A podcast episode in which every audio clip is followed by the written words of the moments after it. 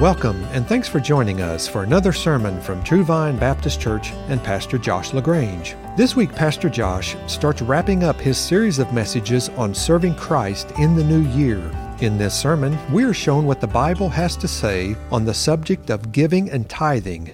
You can join us by turning in your Bibles to 2 Corinthians chapter 8 as Pastor Josh delivers his message titled Gospel Rooted Giving.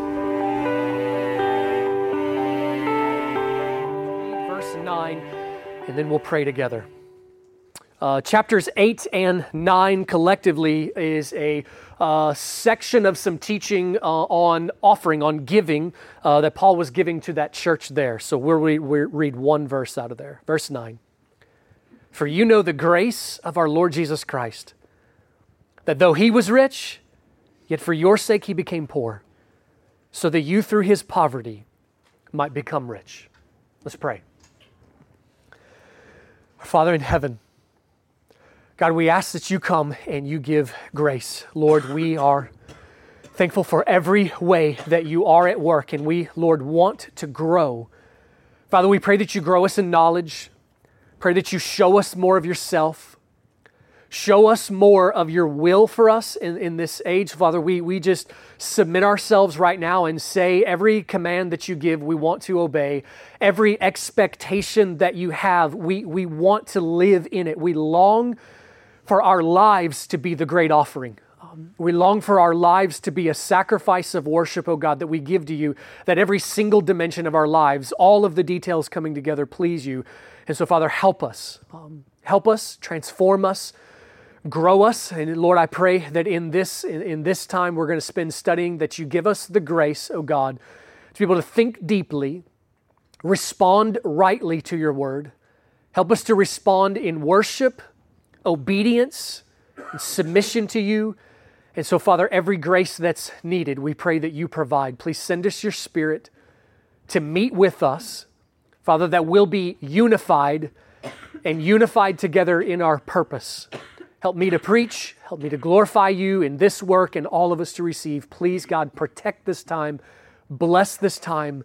We need you. We pray you glorify yourself, and we ask it through Christ. Amen. Uh, maybe the most basic Christian belief, most foundational belief of what it means to be a new covenant Christian is the confession Jesus is Lord. We say that statement, Jesus is Lord, the Lordship of Christ means that He is the sovereign authority. But when we say that Jesus is Lord, we don't mean that He's simply Lord like Caesar attempted to be Lord on earth. We mean something very different.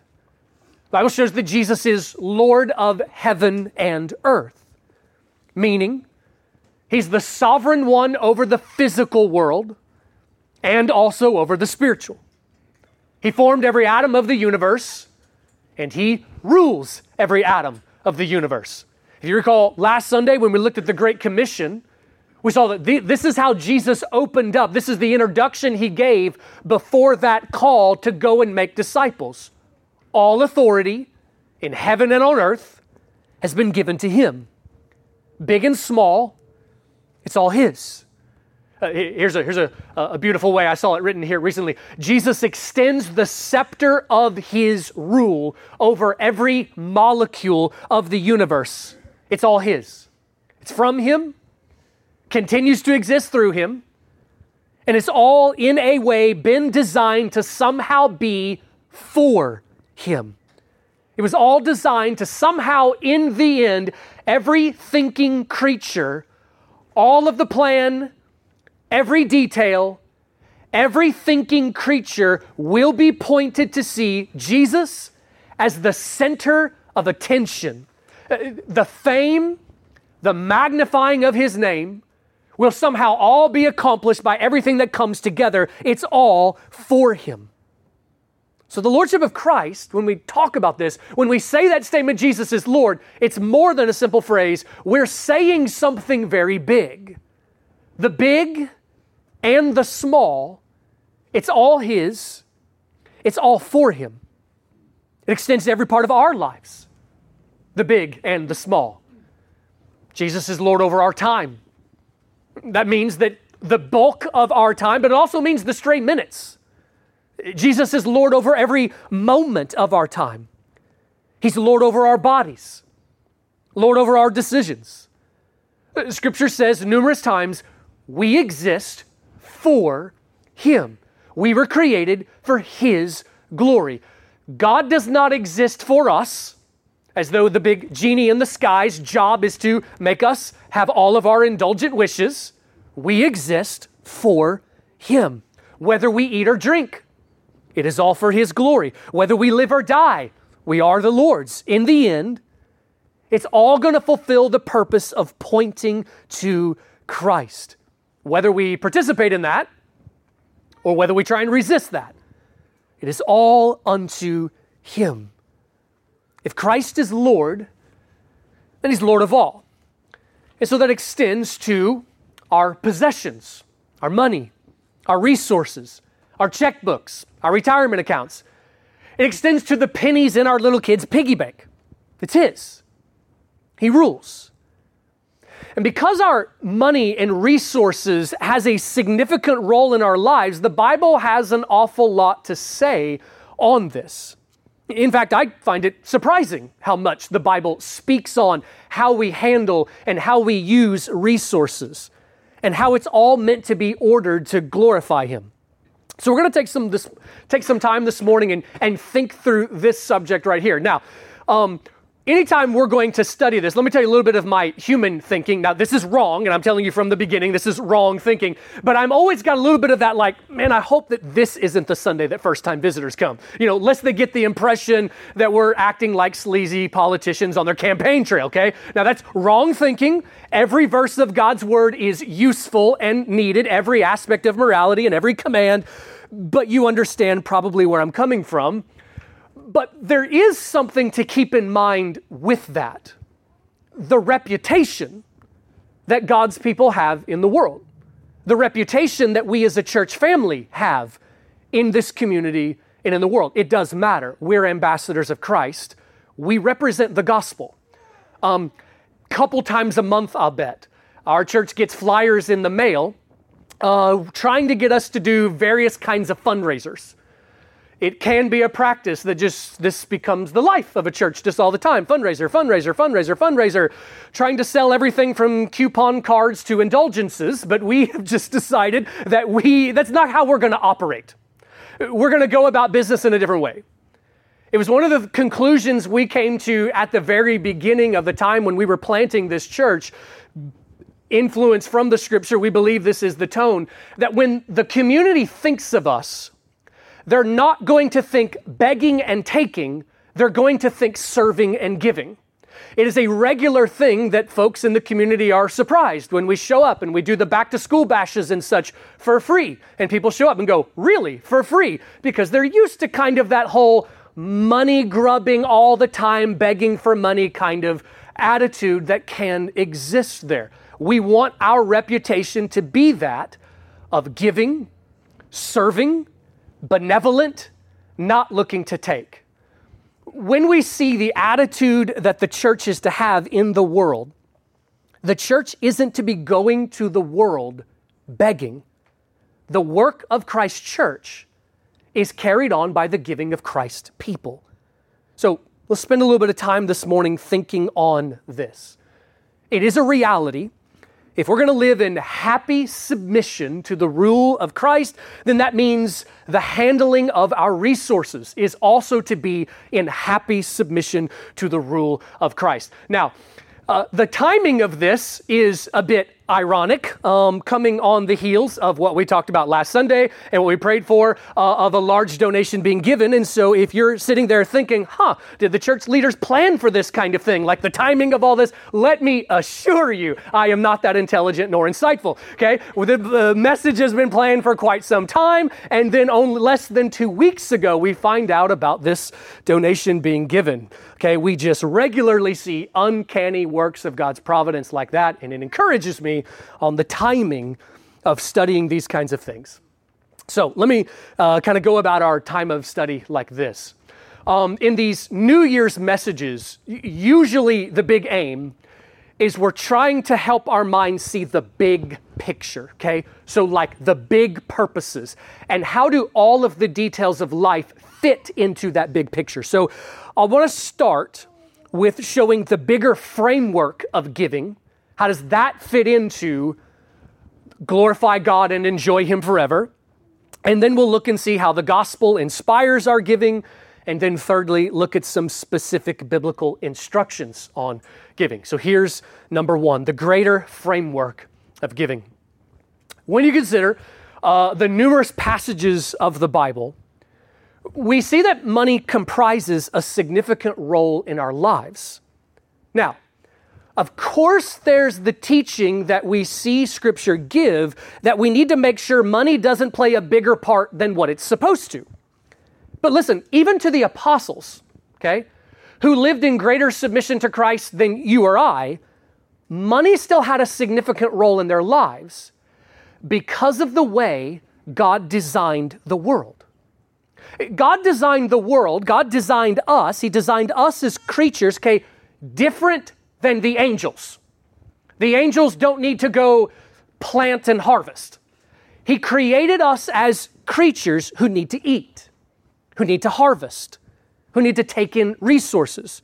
Consuming is a part of how we were created. And at the creation commission, okay, so God creates mankind, He gives this commission where He sends us out go forth and multiply, go forth and bear fruit okay? Fill the earth and subdue it. That is partly a call to go forth and build lives, work, earn, etc. These things are not evil. This is by God's design. The Bible teaches that the acquiring of money and resources can cross a line. And that's often what the Bible is addressing and what we are addressing when we talk about sometimes the, the misuse of work and the misuse of money. I like that phrase, by the way. That comes from uh, our church family member, Mr. Logan, uh, teaching a Sunday school class one time, taught on the role of work. And but there there is a misuse of work and money. I thought that was a helpful way of saying it. So of course the Bible addresses this, but it doesn't undo the call to go work Sometimes, after we study some of what the Bible has to say and, and we talk about the misuse and the abuse of these kinds of things, somebody might throw their hands in the air and go, okay, does Jesus want us all quit our jobs and just read our Bibles all day? No. Work is commission from creation, but there's a way that we can misuse, there's a way that we can abuse some of the gifts that God has given. When we misuse work, money, resources, the building of lives, possessions, we are robbing eternal things to put the focus on earthly things. When Jesus told us not to work for the food that perishes, but for the food that endures to eternal life, okay? He wasn't undoing the creation commission and telling his people, all of you stop working and return to a bartering system, okay? That wasn't what the command is but it was instead a call to make everything aimed at eternity. There was a call to engage in kingdom work, and yes, there is to be a significant portion of our lives that is entirely about spiritual things, but that's not where that, that's not where that call and what he was saying ends. It's also a call to make the sweeping of floors, the changing of diapers, and the earning of a living to be about something bigger than building castles in the sand.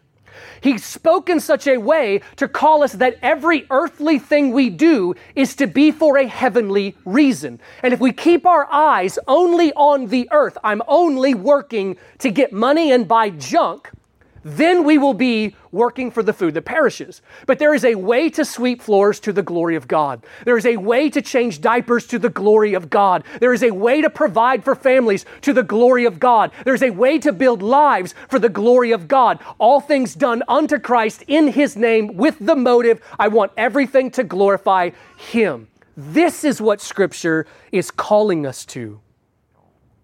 So, all that is to say, money, resources, work has a significant role in our lives, and at least part of that is by design.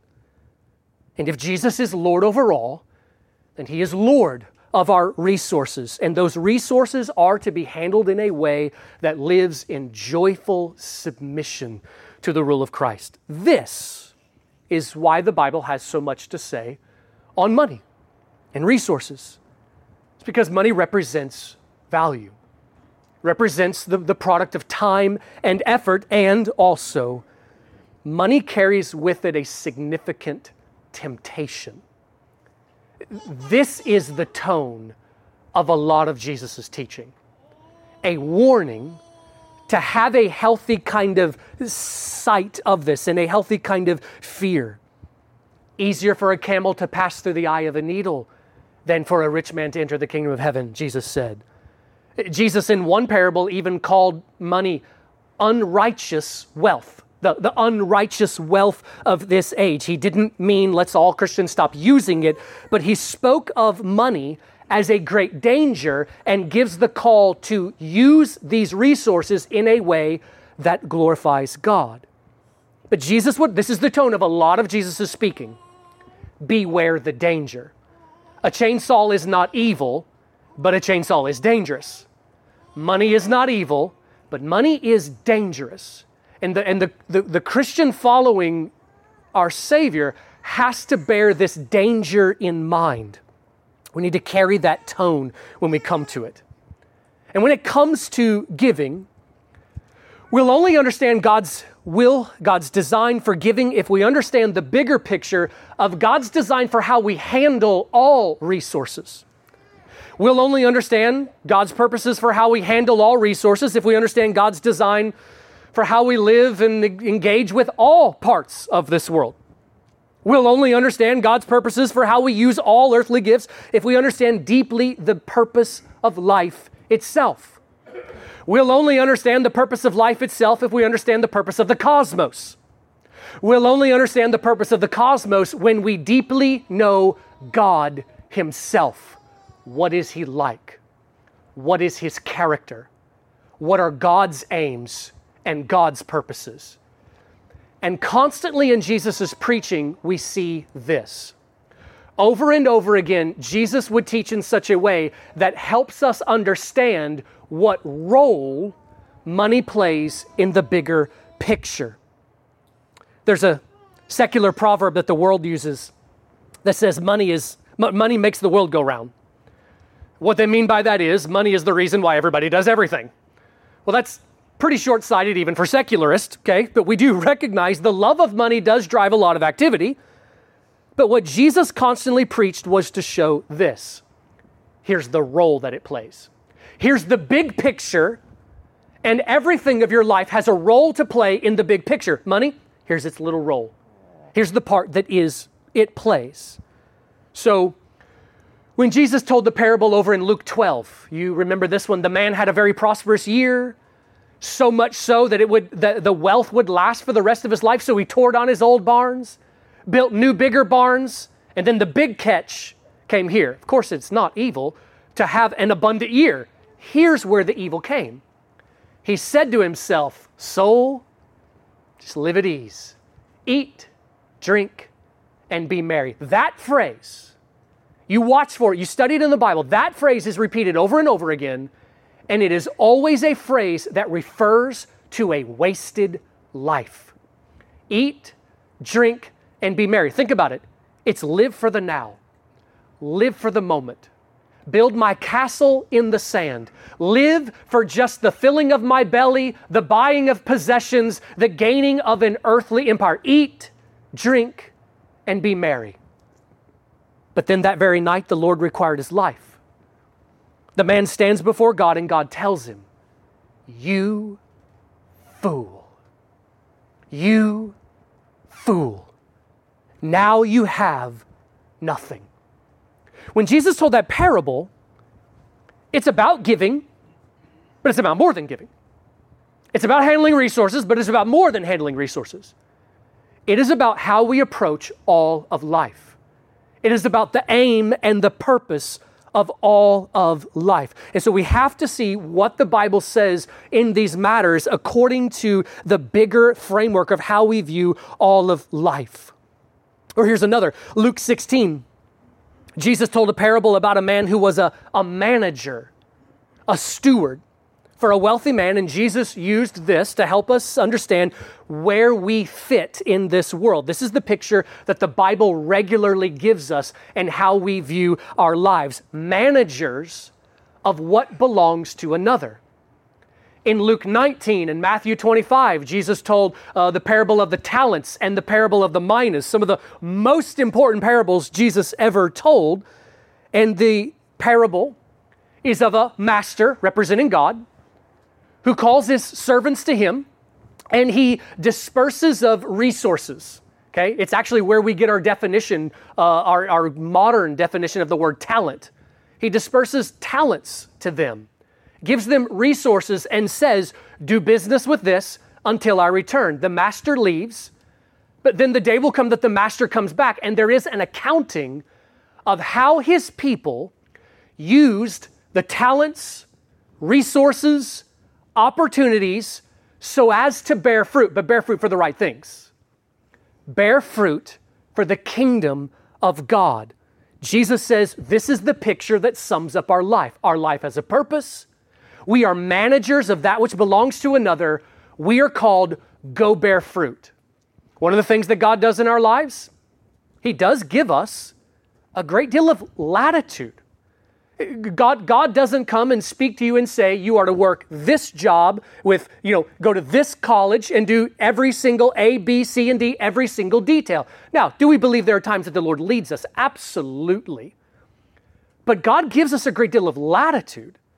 And what we're called to do is manage our lives so as to live for the great purpose. Work hard so as to glorify Him. And so, Here's how Jesus ended numerous parables and numerous sections that he taught on money. He said, Use the unrighteous wealth of this earth in a way that stores up eternal riches. We know that our, we know our temptation to buy and buy and buy, to get and get and get, to hoard and hoard, to, to play the amoeba always looking to get, get, get, get, get, get, get. Jesus says, use the wealth of this age so as to have eternal rewards. How we use money matters. So now consider, secondly, for the believer, our giving is rooted in the gospel. So we're in 2 Corinthians 8 there. Look at verse 9 with me again. So it says, For you know the grace of our Lord Jesus Christ that though he was rich, yet for your sake he became poor, so that you through his poverty might become rich. We see something happening here in this passage that really is just amazing, the Bible is doing all the time. We often study a passage where the Bible shows how these details of life connect to the gospel in ways that just leave us stunned. Okay, we study the Old Testament. We look at the, the feast of the Passover. What is it doing? It's a neon sign pointing to Christ and the work of salvation. Hundreds of places, hundreds of ways in the Bible, it's always showing here's how this thing was pointing to Christ and salvation, or the, the gospel is our motivation that comes out of it over and over again. And the same thing is done here with giving. It's kind of similar to what's done in marriage. Okay? We're shown that God designed marriage to be a living illustration of the gospel, and there are some places in the New Testament that speak to husbands and wives and uses the gospel as the picture and inspiration for how we go live and obey. Okay, husbands, love your wife. That's, that's your chief command. There's a lot underneath that, but that's your chief command to your wife. Love your wife. If we ask, all right, well, how? What does that look like? Well, what does Ephesians 5 follow up with? Husbands, love your wife as Christ loved the church. So, so, husbands, we do have a list of commands, responsibilities, instructions that Scripture will say. But more important than even the commands and instructions, there's this God gives you a picture and says, Go make your marriage look like this. Go make your, your, your, your fulfilling of calling, go make your husbanding look like this. Jesus bled. Jesus laid himself down. Jesus did that which was painful for the good of his bride, so that all who will turn all who will turn from sins and turn in genuine trust, a submissive faith in Christ, will have everlasting life. Jesus made himself poor in order to give earthly riches. Jesus did this. There's your picture, husbands. Go live like that. The same thing is done here with giving. The gospel is shown to us, and then the model is given. Us Christians, we go do this. Jesus sacrificed in order to bless us. He became poor so that we might have everlasting life. God uses this picture in Scripture and tells us to go imitate, imitate Christ, giving of ourselves, denying ourselves, laying our lives down for the good of others. That applies to even when we talk about things like serving. Here it is applied to giving and specifically in the context right here, 2 Corinthians 8 and 9, there was a very specific offering that was being taken up here. It was an offering that the, uh, Paul led these churches that he planted to participate in to care for the impoverished believers living in Jerusalem. So that's the specific offering here in chapter 8. There are brothers and sisters who are suffering, they are in need. Let's gather together and let's do this. Jesus modeled it. Let's live this out. And do you see how much more powerful that is than simply giving us law? Like, like I'm always amazed how much, how much God does this, that the Bible will use inspiration flowing out of gratitude and love rather than just bare minimum commands all the time. When it comes to how we live unto God, yeah, there are commands, no doubt. But the Bible also does a whole lot of look at Christ. Don't you feel within you this yearning to lay your life down as a sacrifice? Okay, let's go work hard. Let's, let's go reach others. Let's go serve one another in the body of Christ, going beyond bare minimum expectations. The Bible is all the time doing this, and it does it here with giving. God will give instruction go work hard. So it's kind of similar to this. How much will you serve? How much will you serve in the kingdom of God? Are there some bare minimum expectations? Sure. But is that where God leaves it? No, there's the call to be inspired. There's the call to, in zeal, to go further. So, how much will you serve? Well, how much zeal? How much do you love the kingdom? How much are you looking forward to hearing from your Father the pleasure for a job well done and the rewards. Similarly, how much will we give? Well, springing out of the same things. God shows us this yearning for that last day to hear the pleasure of our Father in what we have, uh, what we have joined in and how much reward will we receive. Well, along those lines, let me address in the final point here um, various kinds of instructions uh, that the Bible gives us, specifically the, the New Covenant gives us um, when it comes to giving. Now, notice um, I'm not giving five instructions here. I'm telling you five different kinds of instructions that Scripture shows us. The difference there is there are so many instructions that the Bible gives concerning giving that we really couldn't fit them all in a sermon. But I want to show you the various different kinds of instructions. I'll show you what I mean here. The first and the most obvious, letter A, is the Bible has commands concerning giving. That's the easiest. that's the one. Um, oftentimes, when people think about what does the Bible say about giving, they may think it only has commands. No, what we see is a lot more than just commands, but here's, here's, here's, the, here's the first. The, the commands would be the, the non negotiables. These are if you're living in a desert gathering cactus plants, okay? How much giving does God expect? What are the bare minimums kinds of thing there? Generally, Christians consider the tithe and the first fruits principle to be the bare minimum commands. Now, I worded it like that on purpose, saying generally, okay, because of this. There is a conversation that sometimes Christians have over uh, whether or not the tithe is a part of the law of Christ. Uh, one of the things that we see whenever we look at it there is uh, the tithe is spoken of in the book of Genesis before the law of Moses. The law of Moses comes along, and there are some very specific things that were spoken there. You probably remember, like the Malachi 3 passage, that God says that it is robbing him uh, not to give the tithe there. But when we come into the New Testament, the, the command is never repeated to give the tithe. So this leads us to a little bit of a moment going, okay, well, how are we supposed to look at this? It's similar to when we ask the question um, about the third commandment of the Ten Commandments or the Sabbath that we looked at. Uh, the third commandment of the Ten Commandments is not to take the name of the Lord your God in vain. Did you know that that's not repeated in the New Testament? Okay? But is it a part of the law of Christ? I think that's pretty obvious, okay? I don't think we're ever going to have a covenant where God says, in this one, you're allowed to disgrace my name, okay? It's not going to happen. This is eternal principle of holiness uh, for all time. But the tithe, so is it along the lines of the Sabbath, okay? Because we came to the conclusion here that at least the leadership believes in the stance of the church. We believe the Sabbath has come to a conclusion, but that the principle of the one day in seven in the Lord's day remains. Well, is the tithe like that? Or is it like the third commandment, something we read from the Old Testament, but we know is a part of the new covenant?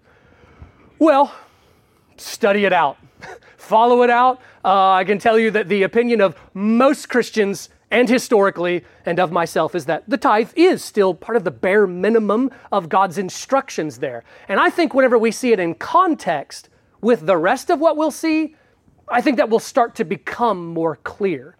So, for instance, Here's what the New Testament does say clearly Jesus commands us to give, to give generously, and even to give sacrificially. All right? So, what does generous and sacrificial look like? Do we have any kind of standard that is a starting point? Okay, I believe the tithe is that bare minimum starting point that is there. The word tithe means tenth. It's a principle that we see given to us all the way back to the uh, book of Genesis. And here's part of what we see is the point.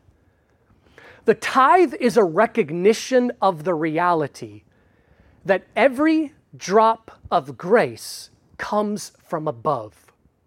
Every drop of kindness, uh, every drop of income, every penny that flows into our lives is the care of our Father providentially giving grace to us, which is not what everybody on the earth believes.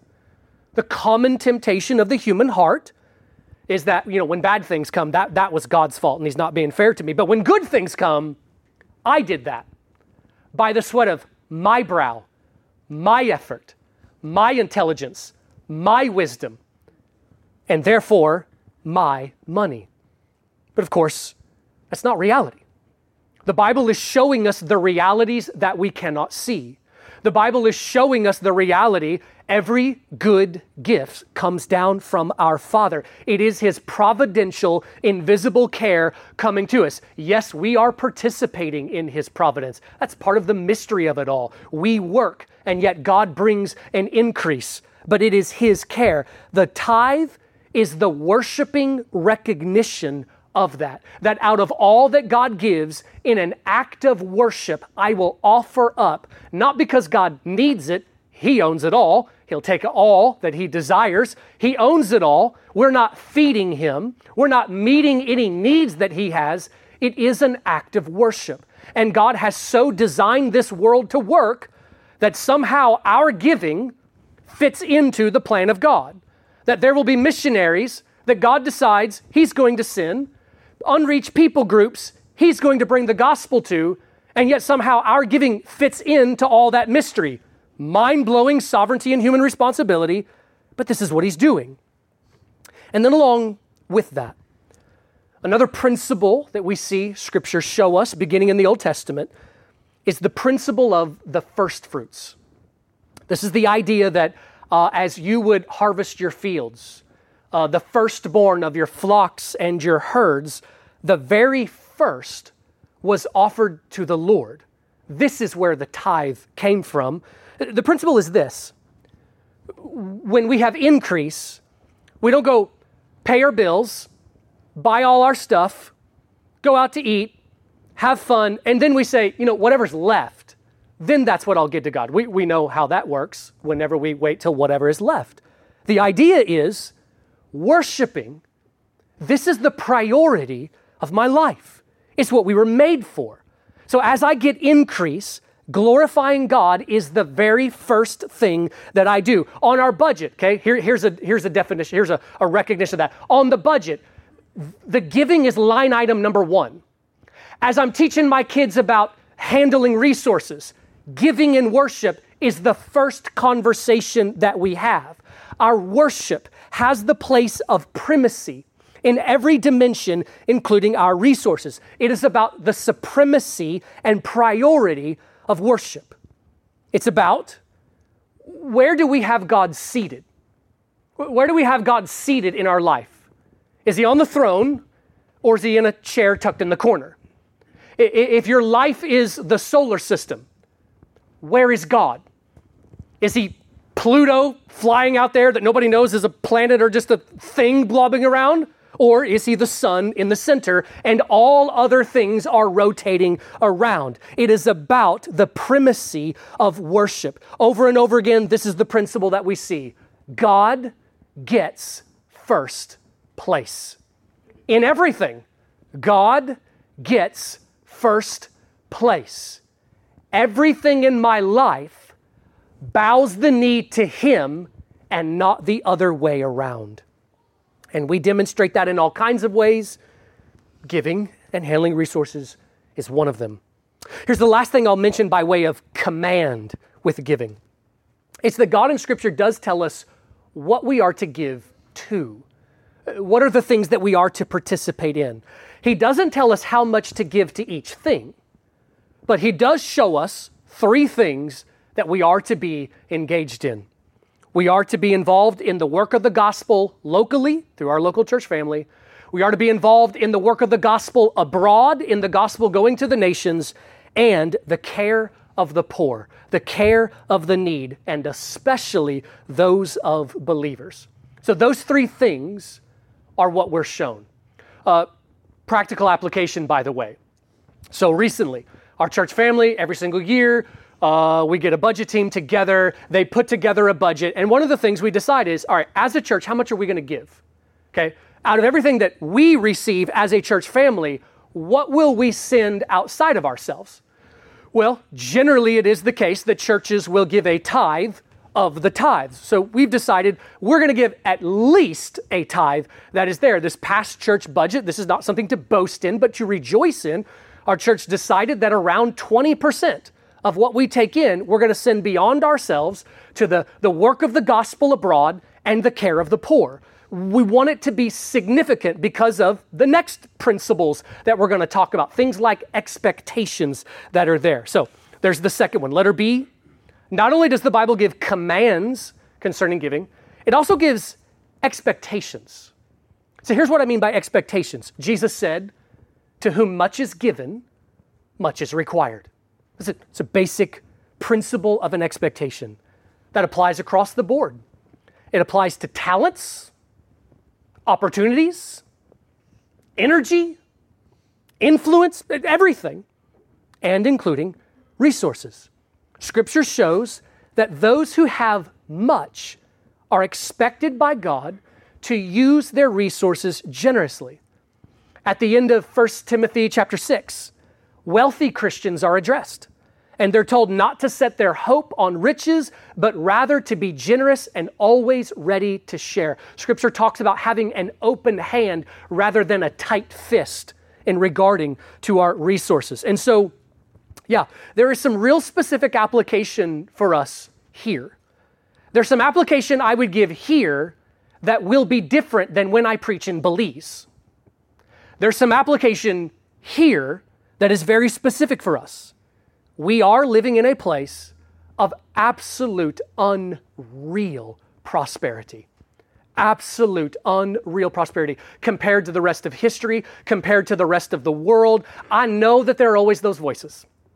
I know that there are always those voices that are always playing the violin for you. They're usually politicians trying to get your vote, and so they're pandering trying to tell you, poor you, how can you even make it? You're so poor, you're so poor. Look at the rest of history, get on a plane, fly somewhere else in the world, come back, be thankful, and then see we do live in a place of unreal prosperity. And so there is some specific that is here. If God expects the nomad in the desert to tithe, then what does he expect of a people who live in great prosperity? We are in a position here, uh, in this place, and at this time to have an opportunity to send missionaries around the world and to care for the poor in ways that other places in history have not had the same opportunity. It is one of the things that is exciting about when groups of Christians gather together, like our denomination that we're a part of, and we can collectively gather, this is not a joke, tens of millions and hundreds of millions of dollars to send missionaries around the world. That is an exciting thing to get to be a part of, and that is what God calls us to. So there are expectations. Letter C, not only commands, not only expectations, God also shows us wisdom and foolish foolishness teaching regarding money. An example. Um, in Scripture, debt is brought up several times. There's never a place in the Bible that says, Thou shalt have no debt. Debt is never spoken of as evil. However, we are shown the wisdom ramifications of debt. The borrower is slave to the lender principle is a very well known one. So there's never a place that God says, under no circumstances ever do debt. But what he does say is, be wise with it, and here are the things you need to keep in mind. Here are the wisdom principles you need uh, to have with you. And so, along those lines, in Luke 12, that parable we talked about earlier, the man who tore down the old barns, built bigger ones, he hoarded his riches and then died, God called him a fool. Part of what God is saying there is what you did is just not smart. In the same way that we teach our children you get an allowance or you work a little job mowing grass, don't go spend everything on candy. That's a short lived thrill, and then there's nothing left. There's a similar way that God from Scripture speaks to us and just says, it's just not smart to spend all of our resources on thrills of the earth that do not last. We are to use our resources in a way so that it lasts forever. And in the great irony, the only way that earthly wealth will last is when we part with it. It's when we open the hand. It's when we give. And then those resources cross as rewards into the kingdom. Letter D. There are principles we're called to heed in regard to giving. Uh, Jesus told us things like don't let your left hand know what your right hand is doing, meaning don't gloat in your giving. Don't let yourself feel prideful about it. Another principle, you're in 2 Corinthians, look at chapter 9 for a second. Look at verse 6. Here are a couple more principles in regard to giving. Now, this I say he who sows sparingly will also reap sparingly. And he who sows bountifully will also reap bountifully. There's a wisdom principle. Now, look at the next. Each one must do just as he has purposed in his heart, not grudgingly or under compulsion, for God loves a cheerful giver. There's another principle we are to bear in mind. Even where is my heart supposed to be as I give? God tells us to foster a gladness in our generosity, a cheerfulness, a joy um, in our givings. And there are tons and tons of other principles, more than we could list off, but that's another type of instruction. Here's the last one I'll mention. Letter E, there are encouragements there are encouragements. Meaning, there are things that the Bible says this would result in great joy. Don't you want to do it? So, sort of like God showing us the rewards that would come and, and inspiring us to say, Don't you want this? Um, still in Second Corinthians chapter 8, look, look at verse 8, the verse before our starting verse there. Look at the very first thing of what he says. Verse 8 I am not speaking this as a command. You see that? This particular offering right here was not an offering that anybody was commanded to take part in. This was one that Paul encouraged them to take part in. Paul would plant a church and one of the things that he was always doing is he was part of the culture that was there, was instilling a giving kind of culture. And an opportunity that existed was in Jerusalem, believers were being persecuted. They were losing their jobs. They were being kicked out of their households. Believers were on the streets, impoverished. And so oftentimes what Paul would do is lead the churches hey, would you guys like to take up an offering and we'll bring it to the saints in Jerusalem? And the church would be like, yeah, that sounds great. I would love to take part in this. That is this offering right here. Paul gave him the instructions and said, I'm leaving and I'm going to come back after so much time. Every single week, set aside, give to this offering. We'll get a big amount and then I'll come, we'll get representatives. And he went and he gathered from many churches that he had planted, gathered the offering, and then they brought it to Jerusalem to give to the believers who were impoverished there. But part of the point is, yeah, we're commanded to give to the poor in general, but this, this specific offering right there, they were commanded to.